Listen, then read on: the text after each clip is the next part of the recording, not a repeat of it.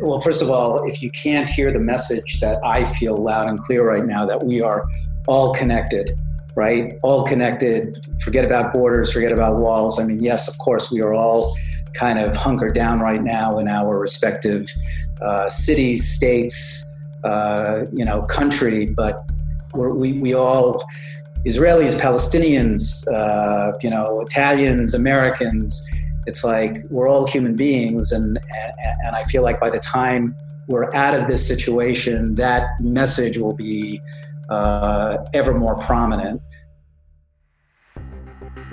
Hello, friends. I'm coming to you with a pretty different episode this time around than what we're used to, because we're obviously in pretty different times. An old friend of mine is the director of an organization called the Creative Community for Peace, which serves to promote peace throughout the world and between cultures via the arts. And he put together a very interesting panel of some of the top producers, agents, lawyers, composers, et cetera. Just a lot of the top people working in the entertainment industry today to get together and talk about the current crisis that we find ourselves in. He was kind enough to ask me to moderate the panel, which I did this week over Zoom, and I decided that it would make for a really interesting podcast. It's going to sound a little bit more raw than what you're used to, because we obviously did it over Zoom.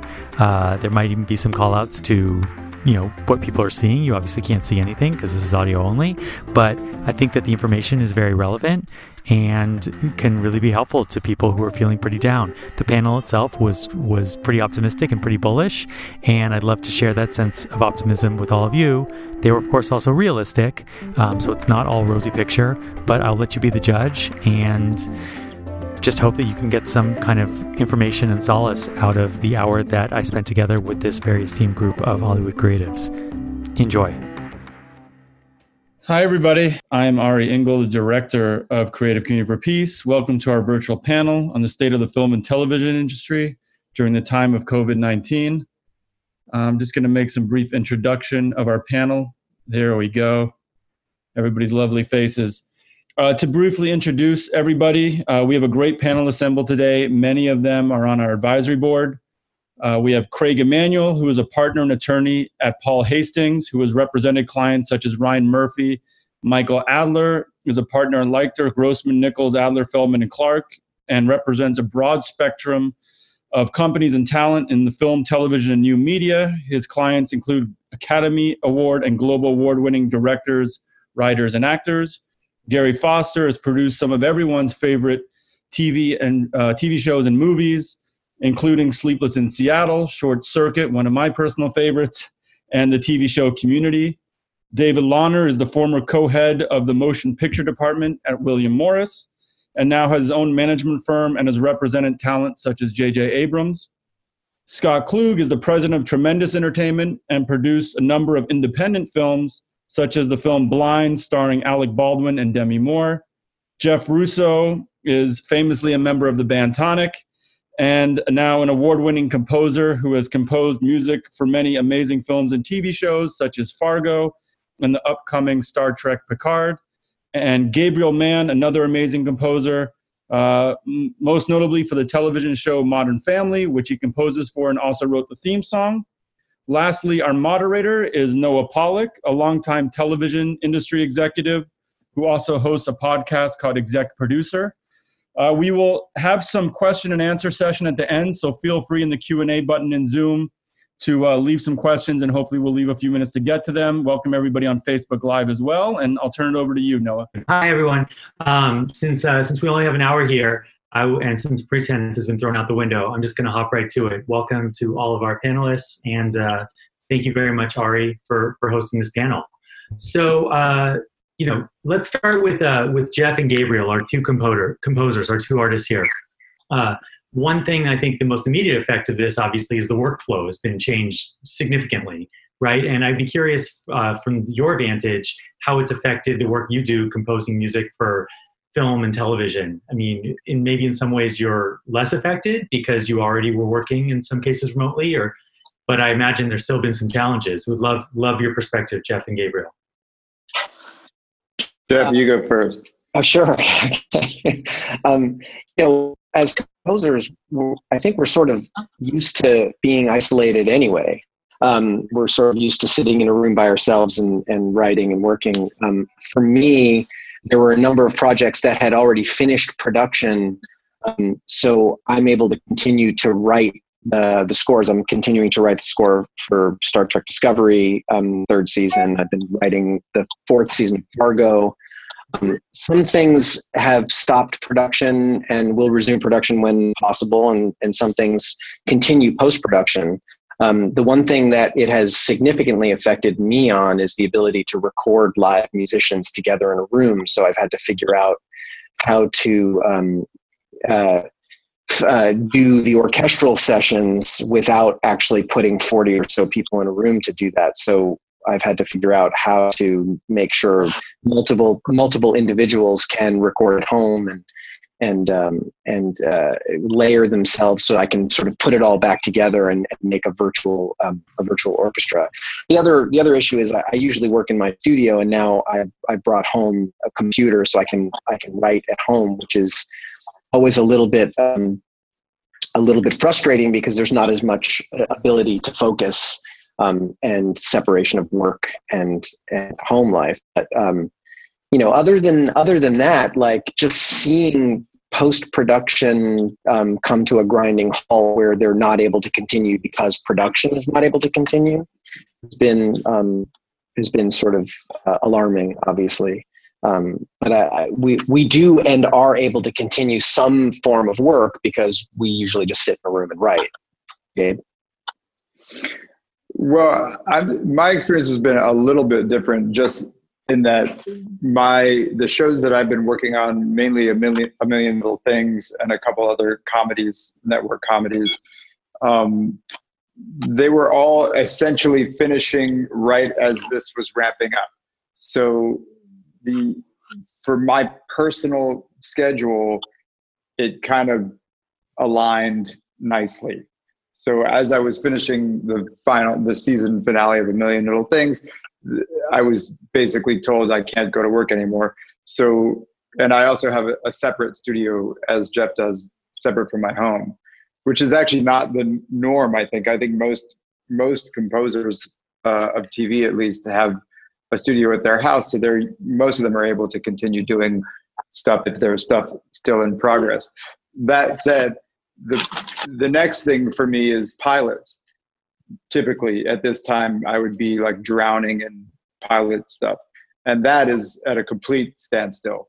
Um, I don't know of any pilots that, I think there was maybe one pilot that had finished shooting, one network pilot that is. Um, but other than that, they were all sort of on pause until further notice. So I'm essentially on sabbatical.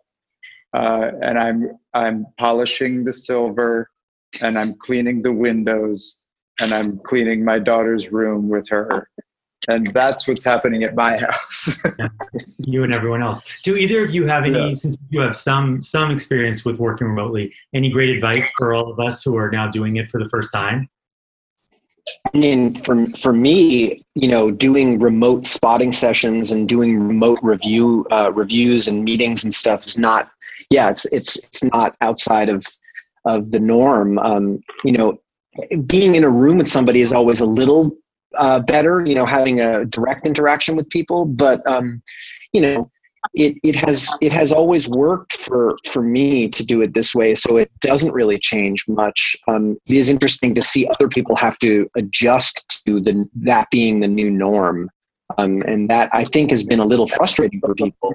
Um, but now I think with all of the all of the network traffic that we have on the internet, we have more and more of a problem uh, getting um, getting people to to be able to do it and have it not be an issue. All right, so now let's uh, let's move on to our producers here, because you both mentioned obviously the pilot season coming to a halt, and you know, uh, it's one thing to have things to work on in post-production, but eventually production shuts down and there's nothing left in post-production. Would love to hear from the producers, from Gary and Scott and, and David. Um, you know, are you able to sell anything right now? Um, I know networks and, and studios are still taking phone calls and still having meetings, but are they actually buying anything, or is this more cursory and more just basically managing the, the stuff that's already, already in there? Gary, I don't know if you want to go first for that question. Sure. Um, in my experience, they are buying, um, which is a good thing. Look, this is, this is, um, nobody likes, I think, s- sitting on their hands and doing nothing. And yes, there's either you're winding down a production or winding down uh, pre-production. But look, a lot of our time is spent developing and interacting with people remotely anyway, phone calls, um, et cetera. So why would you be listening uh, to that? After you're listening um, and reading, what, what somebody else is talking. You're just listening to um, Anyway, um, so what we're doing at this point is uh, working on closing deals that were in progress. Uh, we are we have had a couple of sales calls, uh, both on the film and T V side, with mostly streamers, uh, to be honest, um, but they are listening. Um, and, you know, there are those projects that we are trying to attach talent to, and it's a great time because a lot of people are reading, because that's what we can be doing right now. And um, so we're getting material out, um, and we are getting fairly swift um, reaction, which is nice because that's fairly, it's rare. Usually it takes weeks and weeks on end. But um, yeah, on the development side, for, at least from, from, from my perspective, um, while it's a, a bit unorthodox, it's still moving forward in a way where we can be productive and, and make some sales. Scott, do you want to pick up pick up next on your experience, you know, on, on a, you know, putting together your projects? For sure. In the independent film world, I'm very optimistic in the sense that as this goes on, uh, and productions are down for indie producers, it might be a little bit easier for them to get into production as soon as things normalize because they're more nimble. The studios are a bigger machine. It might take them some more time. So it might create some value for the independent film world, uh, and the projects that they're going to come. So we had two films we were pretty close to. You know, listen, we know in the film world, it's a chessboard and you need all the pieces to be in place to go into production. But we were very close, and we feel confident now that when things normalize, we'll be able to shoot and get a picture together very quickly. And we think there's going to be an enormous demand for content, especially from the streamers. I spoke to some friends at the streamers where now they're reviewing content that's been submitted and they're been passing on it. They're considering it. So they're really looking for new and fresh content. And uh, I think it'll be quite a valuable time for that. David, have you felt with your clients and, and, you know, with your productions that you're, you know, quote unquote, polishing off your silver and developing more and dusting off things that maybe were sitting around for a while? Or, you know, what is what has been your experience in, in making new sales over these past couple of weeks?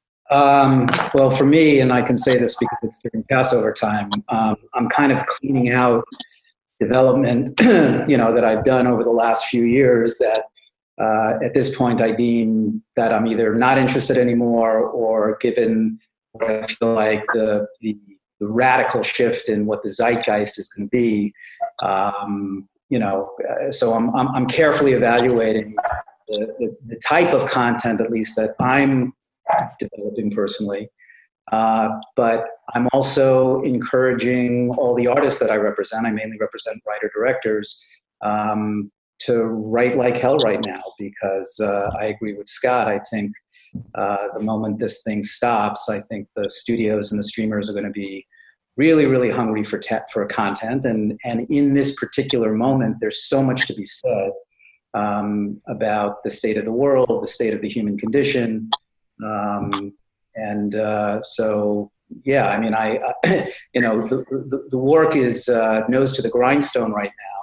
Um, I, I, yes, the, the studios and the streamers are all uh, definitely acting as buyers. I, I, I think in order to sell something, um, you've got to package it with some, you know, a sexy director, a sexy star. This Ryan Gosling uh, uh, book that uh, the, the book that that Ryan Gosling attached himself to, written by the author of The Martian, stuff like that's always going to sell, and you know, probably sell for a premium.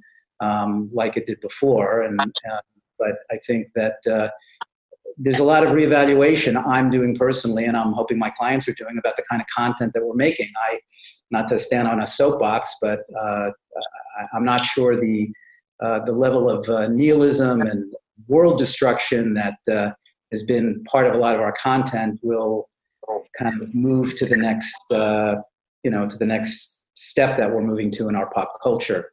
Um, I know for me personally, uh, joy has become something that I'm so desperate for um, when I'm watching T V. I mean, I, I, I'm, I'm loving some of the stuff that I've seen, like the show Zero Zero Zero on Amazon or, or Devs on Hulu, but I also want to laugh. So I'm grateful for, you know, Curb Your Enthusiasm and uh, Better Things, and things that just make me, you know, feel better about uh, where we are right now. Right, so Michael and Craig as the deal makers, and, and sounds like maybe a lot of deals are going to be coming your way, if not right away, but but you know, pretty soon you might be, you know, pigs in shit with all the amazing, you know, content that's going to be going out, you know, and and coming your way. But there's going to be major financial implications, I think, for for all this too. I mean, it's one thing to buy a lot of stuff, but then how do you buy it when you don't know when it's going to start? Um, you know, to say nothing of the sort of financial mess that we're going to have to clean up for all the things that were just pushed or or canceled altogether. Um, you know, Craig, what's your what's your sense of who's, you know, are they going to be, are the deals going to be structured somewhat differently with this indefinite start date? Are you still, I'm sure, working out the implications of how men, how much your artists are owed and if they're ever going to see that money? Um, I think just, you know, from my perspective at the moment, uh, I'm finding the workflow um, incredibly busy. Uh, and in fact, I think these last couple of weeks, I have been as busy a- as I've ever been. Um, I think to echo the thoughts of, you know, what the three producers have said, there is still a tremendous amount of development going on in our industry, in part because there is always this great demand for content, and I don't see that going away. And if anything, uh, particularly as people are faced with spending more time and watching content at home until there is an adjustment period that takes place, uh, you know, the demand for content is is always going to be there. I think when you think about, you know, shows that are already successful on T V, um, you know, the studios and networks producing those shows are not going away, and they're not going to cancel those shows because they represent core content for those studios. So we're seeing, you know, the ongoing development of new seasons of those shows. You're seeing spin-offs being developed of successful franchises. Um, and I'm also still seeing a lot of active buying of new content, um, you know, both on the T V side as, as well as on, on, the, on the feature side. Um, and look, development is, is something that takes a certain amount of time. So I think part of the theory is that we're going to continue to develop, and when the world says that we're ready to go back into, um, you know, production, um, you know, then we'll, we will be armed and, and, and ready. And in the same way, when there's always been rumors of a Writers Guild strike in the past, people tend to write up in advance. And I think that during this period of time, um, you know, there's a lot of writing going on. Um, you know, I think on the financial challenges, Um, look, there's clearly a huge financial challenge going on in our business at the moment for those people who have been involved in production, where production has come to um, a grinding halt. Um, and in those cases where the studios or networks are sending out force majeure notices, um, you know, they're contractually obligated to pay what is contractually due up until that point in time. Um, they are not contractually obligated to pay anything beyond that. Um, and I think with rare exceptions, they haven't done a lot of that, because once they kind of make a compromise for one person, then, you know, they can't be seen to be acting in a discriminatory practice against, you know, other people in similar circumstances. Um, you know, a- as to when production is going to get up, um, I think it's an unknown quantity. I think that, you know, once people are allowed to return back to their offices, um, you know, it's going to take longer for production to, to get ramped up. I think there is going to be a resistance of talent to travel. Um, I think until people figure out how do we create um, you know, work environments um, that are, are, are safe um, for people working in these productions, that's that's going to take um, time. And so I think the actual ramp up in production is going to have a a lead time that's longer than just when people say, you know, it's safe now to leave the homes and go go back out, you know, on, onto the streets. Um, you know, look, I think the financing of production is going to go through um, a change. I think on the independent side, um, you know, production's all been has always been about allocation of risk, um, and and here, you know, um, you know, there are going to be issues raised on who is going to take the risk on these kinds of force majeure events. And undoubtedly, there are going to be new forms of insurance that will become available in the marketplace that people are going to need. Um, you know, we saw only a few months ago when studios and distributors and networks decided they wanted to have the ability to cancel broadcasting and releasing of content where there were key members of projects that were caught up in the Me Too movement, um, and you've looked at insurances being evolved to address those issues. So I think there is going to be a restructuring of the financing of our business and, and the allocation of risk and how we protect against that.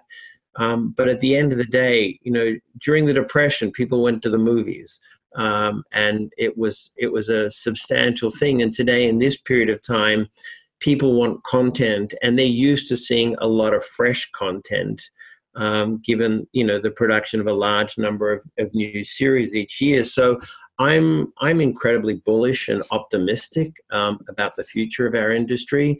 Um, is it going to go through a change? A- absolutely, but but the core business is going, you know, to to, to be there. Michael, Uh... you know, Craig mentioned how busy he is. I have to imagine the same, the same is true for you, or at least it's coming your way. It, it is. There's a lot of there's a lot of material that uh, actually, ac- including acquisitions of films that happened right before the end of the year, when all of this was tumulting forward, and before it really became as critical as it is now. I think I'm. I share Craig's thoughts that I think that, you know, things are going to be good, but I think there are going to be changes in all sorts of, there'll be more, this issue of media consolidation, there's been a tremendous amount. I think there are going to be survivors and, and those who may not survive as well. Uh, how do you compete against A T and T when you're an independent producer? It's a, it's a tough, it's a tough situation, particularly when you're dealing with a company that's vertically integrated. So I think those kinds of things. I, I think the thing, the main thing I see is talent will prevail. That's always been the case throughout the history of the movie business. Now, you know, notwithstanding bumps, you know, they're gonna they're gonna be those kinds of bumps, but they're gonna be great opportunities as well. If you're a producer or you're a director and you can direct a movie that does not cost as much as The Irishman did, which Netflix, I'm sure, is not as happy as they would have been had it costs a lot less, but you can make a movie for a couple million dollars and sell it at a premium to one of the streamers because they're going to need the content and they're not going to get it supplied at a cost. So I think one of the trends you're going to see is real efficient production. I mean, I think the issues, and, and that's going to be offset by the requirements of safety on the set. So you figure out how you can make a movie on a soundstage when you had just had a pandemic or or whatever the case. Um, and I guess the last thing I would say is in, in the case of art imitating life, um, I was involved with a film about eleven years ago called Contagion, which if none of you have seen it or any of you have not seen it, it's a movie that tracks basically everything that's happened for, in a frightening sort of sense, and it was ahead of its time. And just as our culture has art, you know, plowing in the future for the changes that we'll see, I think you're going to see the same thing happening here. I mean, some of the issues, uh, the, I would just say two other things. One is some of these issues, I think the whole movement to video on demand was accelerated by the by this situation. I think it was headed in that direction. I hope they're not, I hope people want to see movies together but I'm afraid there are going to be a lot of empty auditoriums. Um, and then the whole question of the basic model. Are you going to have a subscription um, T V slash content or arrangement, or are you going to have something different? Are you going to have advertising mixed up on some basis with subscription? I think all that's going to change.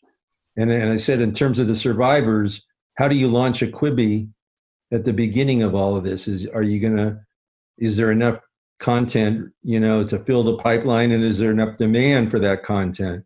I think those are all questions to be seen and uh, as they unfold, and that's kind of how I see it. And but I but I do come back to what I said at the beginning, which is basically talent will prevail. If you have people that you represent or that you work with, whether you're a producer or director or what, whatever, or writer, producer in television, those people, you know, ultimately will prevail.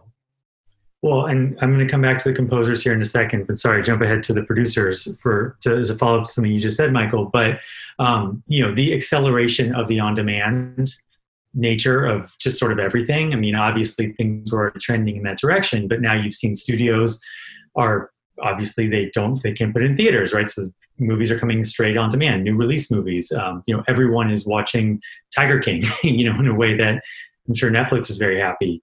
You know, for you, um, for the producers on this call, uh, starting with, again, with you, Gary, is this just completely accelerated and shifted your, your sort of your targets to the streamers? I mean, uh, well, that's yeah. been, that's happened anyway, so, but is anyway, life speed what, ahead.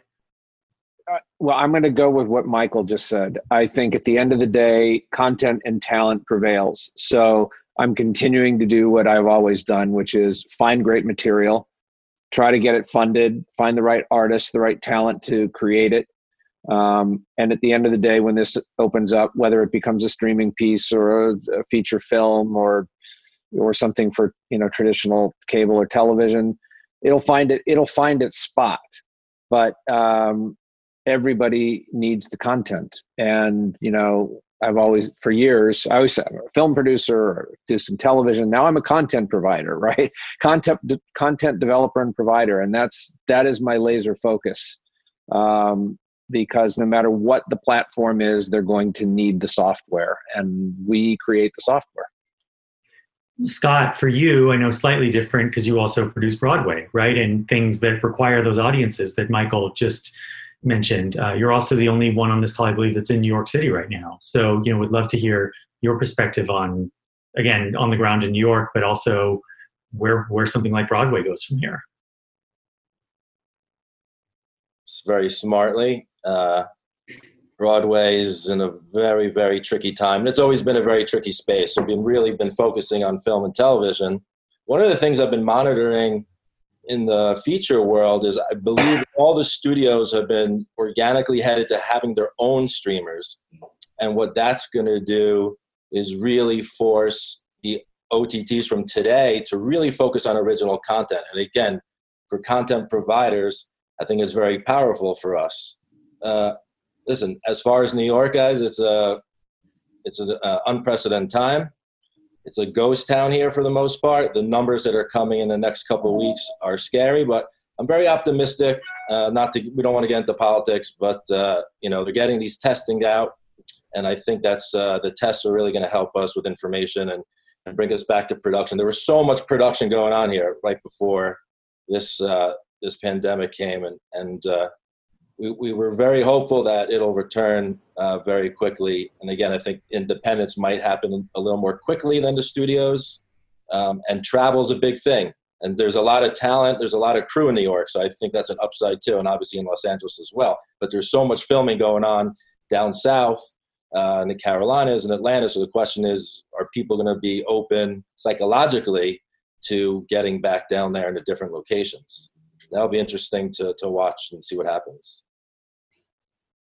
Yes, very much so. I mean, hopefully there will be this uh, this just major, I don't know, explosion of content when uh, when we do have this magical day that that all this is lifted. And I guess going back to the composers, you know, the artists on this call, Jeff and Gabriel, when all this product comes back your way, ha- you know, high class problem. But are you equipped to make far more than you've ever had to make before? And I guess also to that point, what would be your advice to, you know, fellow artists and maybe some other friends and colleagues of yours who are probably hurting right now, waiting for the work to come that may not come for a bit? You know, I, I kind of think that things that were canceled will hopefully come back because they were just, they've just been pushed as opposed to like go, go away. I think that um, the, the projects that had already sort of gotten some momentum that needed to stop will hopefully come back. Um, I, I do sort of worry about, um, you know, having a glut of, of, you know, you know, backlog, meaning like I can, I can write and I can do what I need to do on the stuff that is now, but I'm worried that at the time that things that were going to happen over a longer period of time are going to be required to be done on a much shorter time schedule because people want to get things finished and done with all this break that's happened. Um, so that's a little bit of a, of a scary prospect, although yes, that would be a great problem to have, but you know, having to prepare for, for that might be something that is, um, is, is difficult. I, I imagine. Gabe? I mean, I agree with that to a certain extent. I also think that it's, it sort of presents an opportunity for, for not as established writers of music and all kinds of other things. There there's when there, when there's that much work, and this is sort of, we're in a time now where there, there's so much content in general. There, it's just been an explosion of content over like the last ten years. And, and as the producer is saying, and the lawyers are saying, it's not stopping just because of this. There's a pause, but things can happen during that pause that then will result in this glut as you're talking about. And I think that basically, you know, when that happens to me, and I'm sure this happens with Jeff also, you just sort of, you have to sort of gear up your team of people that help you. And that creates opportunities for younger composers and younger orchestrators and, and people that are on their way up and people that may be at your same level that are just not plugged in at that particular moment. And so there's plenty of, in other words, it may require some patience um, until the work, until the flood eventually comes, but there will certainly be this flood. And I think Jeff's exactly right about this sort of, people are going to want a quicker turnaround. That's, that's what I think is coming for people on this sort of, on our end of it, is that the turnaround is going to be, they're going to be like, we got to get this out and get it out now. And that's going to yeah. create stress.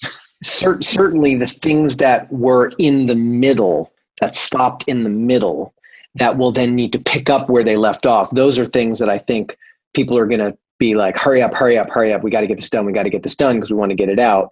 Um, but you're absolutely right. It will create um, a lot of opportunity for people um, that are at a different level of, of where, where they're at, because people like you or like me or even other um, people in the same position are going to be needing to even beef up teams um, to, to get more help than we may have needed before because of that scheduling problem. All of a sudden there's way more stuff to do in a way shorter amount of time as opposed to over a longer period of time, which um so I think that it can it can form a, a really good opportunity for people who are doing, trying to do what we do. Next next series of questions are for uh, specific for David and Craig.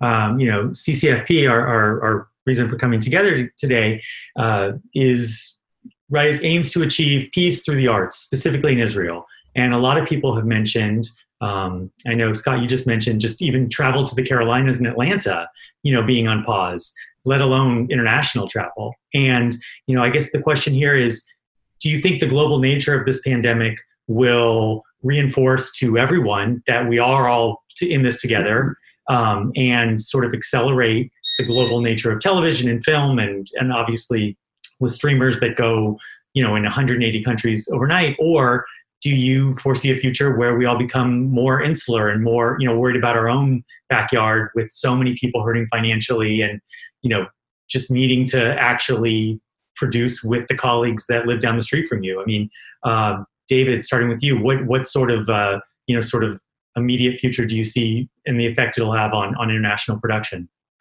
I mean, listen, in the, well, first of all, if you can't hear the message that I feel loud and clear right now, that we are all connected, right? All connected. Forget about borders, forget about walls. I mean, yes, of course, we are all kind of hunkered down right now in our respective uh, cities, states, uh, you know, country, but, uh, you know, it, it, we're, we, we all, Israelis, Palestinians, uh, you know, Italians, Americans, it's like we're all human beings. And, and, and I feel like by the time we're out of this situation, that message will be uh, ever more prominent. Um, and I think if you look at the uh, the trends that are happening right now with international production and uh, you know, content that has multi-language uh, you know uh, dialogue going on all the time. I mean, I just uh, you know street I just uh, binged through this show on Amazon called Zero Zero Zero, which was Italian, English, and Latin American. Um, and that's the real world, and I think that's uh, th- that's what a re- that's that was happening already, and I think as a result of this, uh, it's going to happen even more and more. What about you, Craig? Yeah, I, I mean, I, I I think I echo what what David has to say. I think, you know, whenever you have a crisis, there is going to be a period of time where we people rethink, you know, their strategies. If you think back to, you know, what it was like after nine eleven, um, people decided they wanted to stay home, um, you know, for, for a period of time. But, um, you know, history has shown that we kind of, we move past that moment of insecurity. And I think that, yeah, do I think there's going to be a reluctance in the short term about people getting on planes going to Louisiana or any of these places? Um, yes, but ultimately people have to work. And, and so where the work is going to be generated, people are going to go there. Um, you know, I have a client who's involved in writing and producing a very substantial um, television series, you know, for Disney Plus that's supposed to be going into production, you know, at, at Pinewood. And, you know, it's a very, very uh, expensive show, and that's going to offer employment to a large number of people over a reasonably long period of time. And there is no doubt in my mind that people will get to the place where they're comfortable um, and being in one location. And it's going to be a function of, you know, these producers and studios and networks making sure they're creating an environment for people um, to, uh, you know, feel safe and work. And I think people can get as safe working at Pinewood as they can working in, in, in Shreveport um, as, as well. So I think that will change. I also think looking to the bigger picture, which David also alluded to, I, I also agree. I think that the number of productions I'm seeing taking place now that are co-productions for involving, um, you know, a large uh, number of different territories and, and, and countries, it is only going to continue to grow. And I think for, you know, the message and the mission of, you know, why uh, this organization came into existence, um, I'm I'm excited about the prospects of what that's going to mean. I do think that, you know, you see commonality of human interests come together at, at moments, um, you know, like this. I mean, look what's happened in the Middle East in general over the last couple of years when you have a common uh, concern over Iran that's no longer just an issue for Israel. It's an issue for a large number of the neighboring countries. And I think that we are going to see this community um, of creative people um, continue to, to, to thrive. So I'm optimistic. Well, I love that, and I love the optimism. And so let's let's talk about positives. And, and Michael, I'd love your take here on on really some more of the positives that you see coming out of this. Um, you know, obviously it's a very challenging time, but but there's always a silver lining, or at least I like to believe. And and after you answer this question, just so the audience knows, we're going to switch to question and answer. So I encourage you to uh, to write in with any questions you have for our panel before we wrap up here.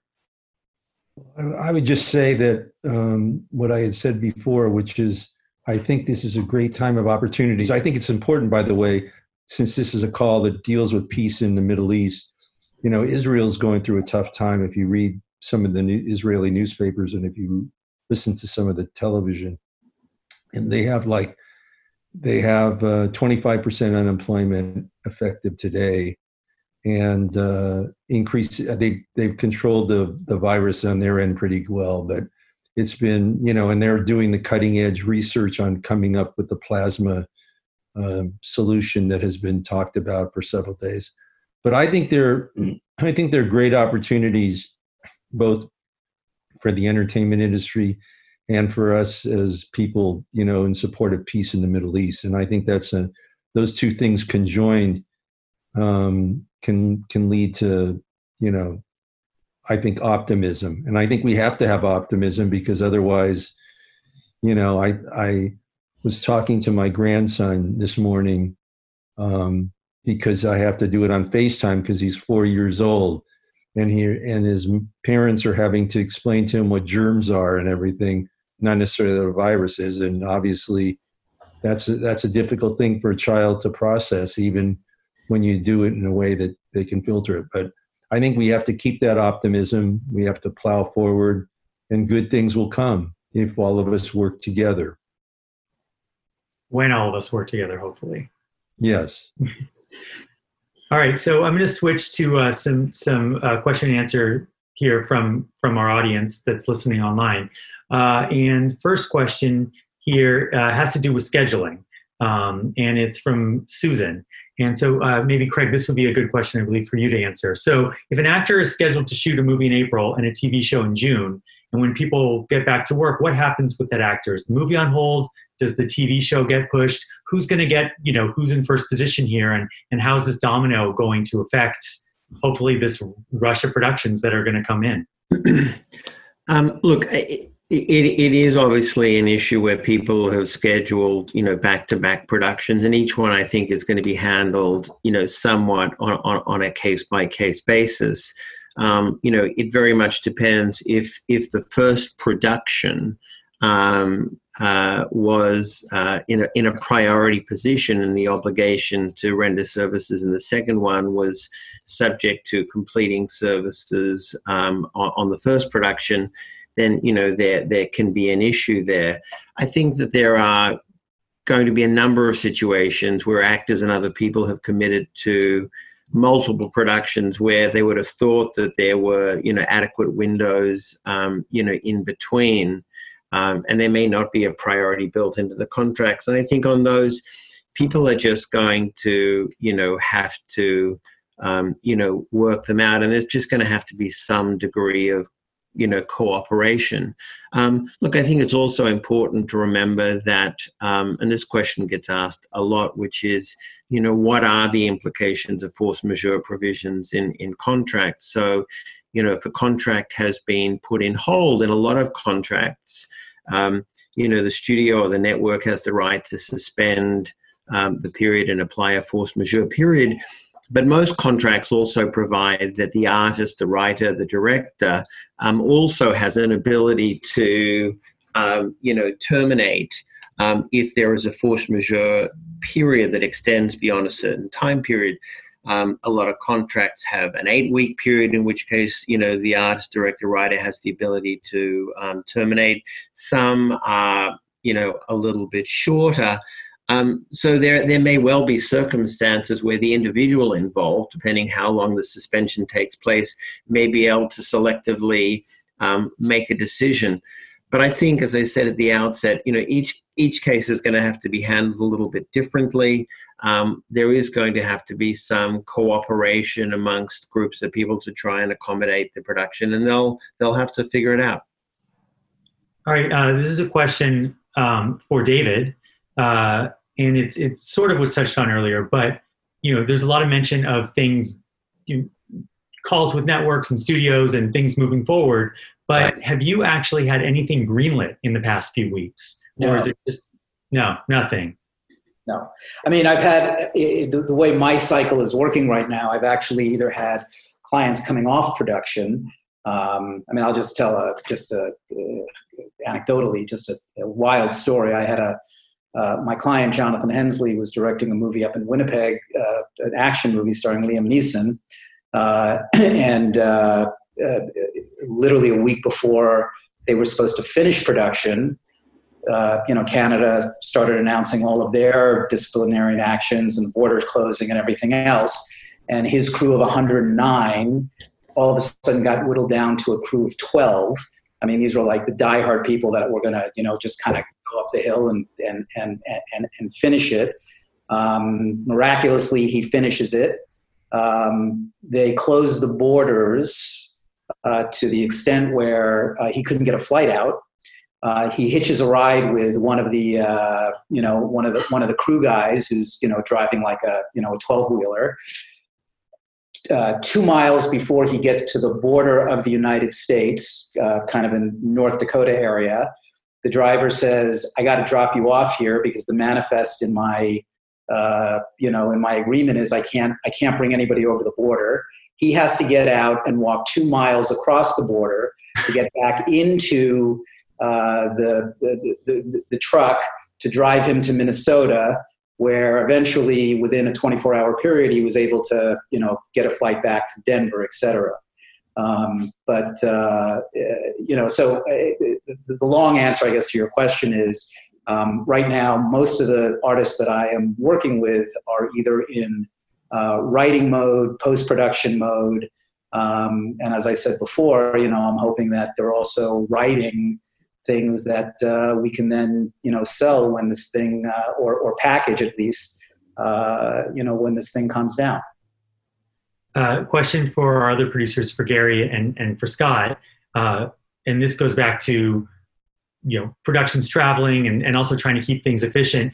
Did you, did you have anything shooting overseas currently? I think similar to David's just story. Um, do you see things not shooting as much overseas, specifically up in Canada, where, you know, there's been so much production over the past couple of decades, um, you know, or, or do you think you're going to keep your productions more localized for the, for the time being? Well, I can, I can say I have a project that is going to shoot in Australia. Um, and we have two issues now with, with that. One is the travel and, and, and, you know, restrictions. The second is a lot of, uh, most of the Australian content that uses the system there um, takes advantage of federal and state tax uh, incentives. And there is some discussion because of the financial impact it's having on the country that the budgets for those um, federal and state funding agencies are going to be cut significantly. And that's going to have an effect on uh, on both television, you know, sh- short form feature films.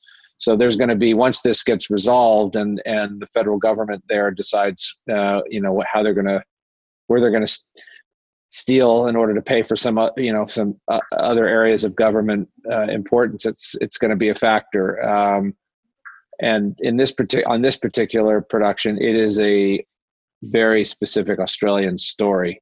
So we're going to have to navigate both those issues um, once, you know, once we're given the green flag to, to figure out how to move forward. I'm concerned that the funding model that we put together is going to be significantly affected, and uh, we'll have to figure out what we do. How about you, Scott? Well, what's interesting is we are literally just about to launch a development company in Tel Aviv. We're supposed to launch it in March. And so we all know how valuable I P is, right? And we're talking about production, but uh, I think that'll manifest into something really spectacular. And I think I P is also going to draw a bridge from Tel Aviv to Hollywood for what we're doing, but all over the world. Um, you know, going back to earlier, thinking about we ignored what happened in China and the devastation that followed. So hopefully we're going to learn and connect more uh, as humanity. And I think creatively that should uh, also benefit from it. I want to just say one more thing uh, on an optimistic level. Anyone watching that had content, you know, we lost a lot of our really big film festivals. Tribeca was canceled, South by. The industry looks like it's being very proactive. I'm pretty sure I was reading C A A is going to create a brand new market Uh, at the end of the summer, in the fall, to create exposure for those kind of projects um, that have been missing out. And I think so that's a lot, uh, there's a lot of good to look forward to uh, with what we're doing in the industry, and there won't be complete loss from those, uh, those kind of incidents.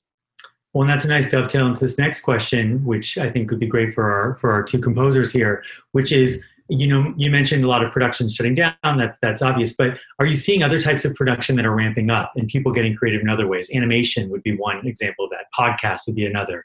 Um, you know, anecdotally, are either of you seeing much of an uptick on, on that, on those types of productions? I mean, I, I don't, and I'm not currently working on anything that is animated, but I have heard of that. Like I've seen, um, I've seen and heard of people like continuing that work, because those are a bunch of people uh, working just in their, in their houses or in their, like, you know, solitary studios. Um, but uh, in terms of the stuff that I'm working on, um, you know, most of it is just either already ramping, already in this post-production phase, which, um, you know, we're just posting uh, all individually in our own houses, doing um, doing all of the post work. There, I, I've seen people set up mix studios in their house, and I know we're we're um, we're mixing a couple of things um, where one mixer is in one apartment on one street, and another the the F X mixer is on another apartment, and they're talking out the window to each other. It's actually quite interesting um, seeing how that how that's going. But I haven't seen anything like ramping up production in um, anything that I'm working on. How about you, Gabriel? Um, there, I've sort of got, I'm sort of in the middle of three different waves of that. I, I don't know if it's going to, res- I mean, other than what we've talked about in terms of the, the overall glut that I think is going to be inevitable after this, there's, I have stuff that like network stuff that was finishing. I have, um, streaming stuff that was like, I do a, a Disney Plus show that was in the middle of production. And they're just uh, pausing. They just hit the pause button altogether. They don't do, uh, they're not posting anything. They're not uh, shooting anything. They're just sort of waiting. And I think the thing that they are doing is that they're finishing the writing of the series. So if they were on episode three or whatever in the writing of a show that was already going for ten or eleven, they're, they're just continuing the writing. Um, so that that will, at least that aspect will be done, and they can focus on that. And then when it's time to shoot, they can shoot full throttle. So that will be, they're, they're sort of rearranging of schedules in that way. Um, and then for pilots, pilots is sort of a, is, there's many different options as to what could happen with that. There's pilots that are also had to just hit the pause button that are doing, and I know of at least one of the ones that I'm working on where there's a pilot that has a mini room, a mini writer's room, where they're writing, I guess, the second episode of what would potentially be a series, a pilot that would, where there wouldn't, there wouldn't have been a second episode written uh, without this event happening. So in that case, the writers are working in the same way that they're working on this Disney Plus show um, remotely. And then they're, and then, so it'll be sort of like a different pilot situation than you would normally have. They, they're not they're not going to shoot the pilot right away. They will wait until they're allowed to shoot again, and then they'll have two episodes written. So it'll just be sort of like a change in the way things work. And in some ways, that is refreshing, because then you have, you just sort of, you're not, you have a, a new conceptual idea for what the show could be by knowing what a second episode could be. And uh, that's interesting.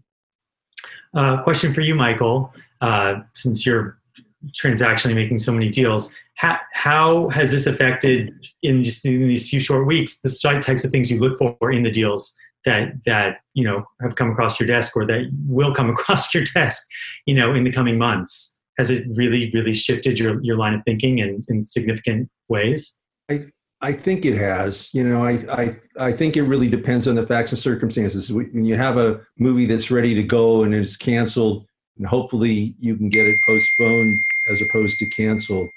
And then you have situations, as Craig had explained, in terms of what a force majeure is.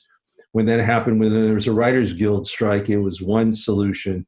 Sometimes people, you know, Studio One or Streamer One reconciles their, their schedule with Streamer Two, but sometimes they'll say you can have the you can have your this person in first position, but you have to pay us a certain amount of money because we're going to have to delay our production. So there's all sorts of things. Before all of this started, the the template you know, was already starting to shift. The streamers like Netflix wanted to buy the back end. They, you know, if they're going to pay for it, they want to own it. So they want to be able to buy your back end out and create their own library so they can compete with the Disney Pluses and H B O, A T and T's of the world. And I think all of that, you have to think about everything, because what, what especially certain, the big studios went and just, this was the time where they could throw anything, but, you know, including the kitchen sink, into their contracts and make them as tough as they could reasonably expect them to be, or try to get them to be. Um, it's sort of like, the best example I can give probably is when Fox Channel, not Fox News Channel, but Fox, the network, started out, they basically said if they sold a program to an affiliated company of Fox, that there wasn't any obligation to do it on an arm's length transaction. You could challenge it sometimes. Sometimes you, they said you couldn't challenge it. So all of these things, it's made, you know, full employment for lawyers and agents and managers, but it's uh, created a lot of, uh, you know, new new questions that you have to ask yourself when you're negotiating the agreement, or more importantly, when you have to deal with the fifty pages of contract that are sent to you. That, By the, by the way, for which your client can't get paid until he signed it, and they're not prepared to spend four hours on the phone with you negotiating it. Well, now it's a fifty-one page contract, probably. Right. You know, after exactly. all that. Um, all right, so last question, and this applies to everyone. We're just going to go in a circle. Um, it's probably the most important question, but what should people be watching right now? David, you kind of touched on it, but I'm going to go around and get everyone's top top recommendations. Uh, and so, top left corner for me is Jeff. Jeff, what is your uh, your top recommendation right now? To watch, watch, read, listen to, you know, any anything to pass all this time. You know, I, I would say just stop uh, doing what I'm doing, which is um, obsessing about reading news articles. I, I I was up all night last night reading, and it's it's really it's really quite. Um, quite bad for, for me anyway. Um, you know, there's so much content out there. You know, I, I hate to say this, but um, because I hate to be so shamelessly self-promoting, um, on Hulu, all three of the first, the first three seasons of Fargo are now up, and it, it, it is really, it's a really engaging show to watch, and it's very entertaining. So I would say that's a good thing to sit back and, and give yourself like a week to watch all thirty episodes. All right. How about you, Craig? Um, you know, I, it's funny because I, I I've, haven't had enough time in the last couple of years to watch a lot of television, and now I find in my spare time I'm doing it. Um, uh, I, I will say, um, a, as someone who was always a huge Trekkie fan and a huge fan of um, Next Generation, um, watching Picard um, has been just truly, um, you know, phenomenal. The acting is great. The, the storyline is great. And actually, I've, what I've really enjoyed is that um, it's not something you can sit and binge watch. You you had to do as you did with Game of Thrones, which is watch, um, you know, one episode a week when it was released. And Um, you know, there's an opportunity and there's time to do a lot of binge watching, but there's actually also something really nice about the expectation that once a week you're going to be able to tune in and, and watch something. And um, I agree, we've all become too obsessed with the news and it's hard to avoid, but actually watching something that just takes you out of your mind into a, a, a great place and you just sit back and enjoy. It's, uh, Um, so if you haven't watched that, um, I have no no uh, qualms in, in promoting uh, something that one of our panelists has been involved in. How about yourself, David? You mentioned a couple already, but I don't know if you have any other recs to, to pass yeah, on. Those are the two that just keep on coming to mind because they make me laugh and they make me feel good. I mean, I I, I, I agree with everybody who's been speaking. I, I, I'm a news junkie to begin with, and uh, I've been up till like two, three in the morning just, you know, Uh, dealing with all the anxiety that comes from, you know, reading the news that does me no good anymore. But I say Curb Your Enthusiasm because I think this season, especially the last few episodes of the season, were just absolutely genius, belly laughing, laugh, you know, just, I, I just had me in stitches. And I really do love this show, Better Things, Pamela Adlon's show, you know, about a single mother bringing up her three precocious daughters. It's, um, it's just these beautiful moments of life and uh, the fleeting moments of life. I mean, one of the things that I've also been trying to do is is is watch and listen to nature. You know, I'm I'm, I'm lucky I have a a backyard where I, I I see the trees, and I and and you know, now that there's no traffic noise, um, just the the kind of silence and and, and the life around me. You know, that that's the message that that's been speaking to me loud and clear, which is like, uh, you know, look, look in awe of what uh, of, of what this planet and certainly this community, Los Angeles, has to offer. Gary? I'll do a little self-promotion. As of today, uh, our series Community is on Netflix, so you can watch all six seasons of Community uh, for those who want to rediscover it, or for those who have never saw it and want to see it now. Um, but we're doing um, classic movies uh, here. We, you know, decided to go back and look at some things we hadn't watched in years, and some that our kids hadn't watched.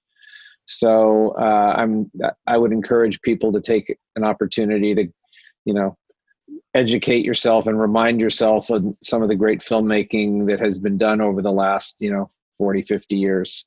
It's a good time to do that. Gabriel? Um, my father lives in Israel, and he's watching this show called Shtisel, which I had not heard of. I was a big fan of Fauda, which is, I mean, if you haven't seen Fauda and you're watching this panel, you probably need to watch Fauda. it's, I, in fact, I, I had to go. I do this show, a High School Musical, the series for Disney Plus, and I had to go to um, to where they shoot it in Salt Lake, and they and we were done for the day, and I watched the entire first season from six p.m. to about two a.m.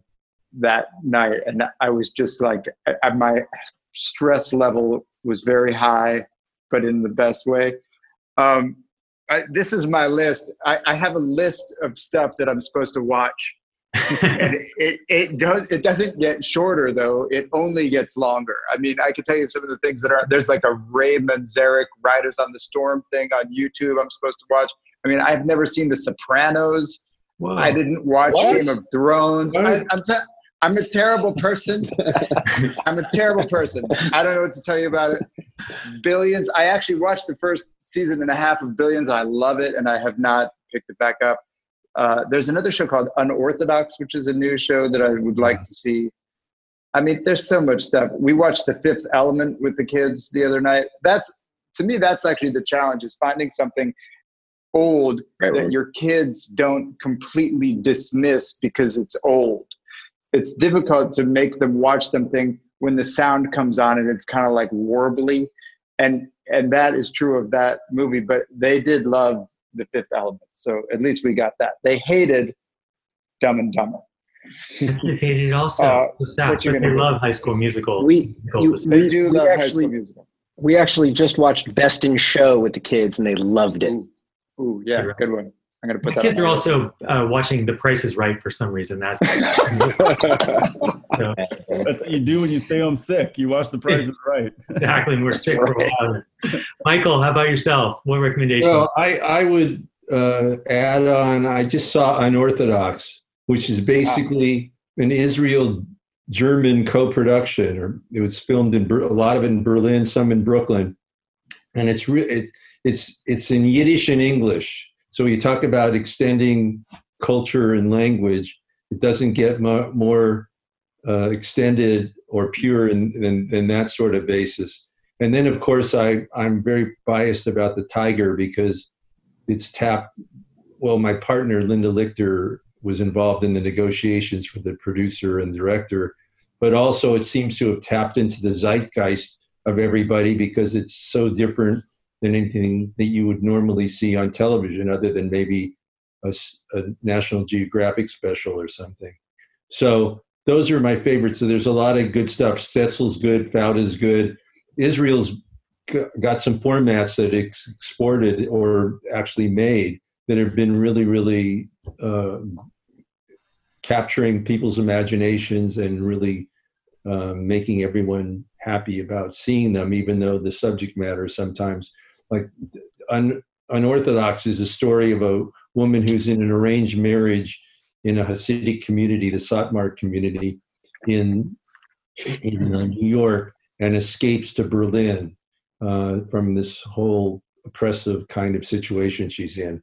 But it's really, really interesting. And the woman who's one of the lead act actresses was also in Shtisel. So interesting. Last but not least, Scott.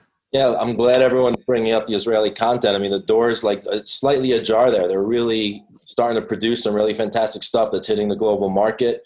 Fauda's new season's dropping in three weeks. I'm sure everyone's excited for that. I'm waiting for that. Um, When Heroes Fly was big for them. I think a show called False Flag. Uh, and they're all starting to sell them here, and they're rebooting them in English. There's another one called The Baker and the Beauty uh, that I think is just about to premiere this week in English, but the Israeli versions are great. Um, if you guys want to laugh, uh, Veep, I think, is just as original and brilliant as there's ever been. And I just got hooked on Schitt's Creek, which is absolutely mm-hmm. genius. Absolutely. If you get into it, my gosh. If you guys like gritty, like The Wire gritty, there's two amazing mob gritty shows. One's called Gomorrah.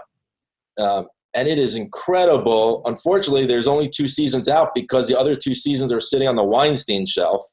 And I have no idea how we're going to get them. They're all tied up with that. And then there's another one called Suburra, um, also like this gritty mob type uh, Italian show. They're really fantastic. All right. Well, uh, thank you all. I think it was a really great. Well, before we end, sorry. Yeah. Throw it to Ari. Noah, what's your, what's your favorite recommendation at the moment? Oh, well, yeah, like everyone else, you know, Tiger King is, I think, the one thing we can all agree on as a society right now. Price is Right, I just mentioned. And uh, I don't really get to control the remote, but I, we're doing a lot of the classic movies. And, uh, but I think, Gabriel, to your point, I, I really wanted to show the kids Stand By Me, and they just rejected it. So we're going to push that down their throat this weekend. They're going to watch it. They rejected just on the idea of it. So we, d- we did that same thing with To Catch a Thief. We pushed it down their throat. They watched it, and they were fine. They were fine with it. Exactly. If they watch Goonies, they can watch Stand By Me. You got to show them the classics. You got yeah. to just yeah. throw them.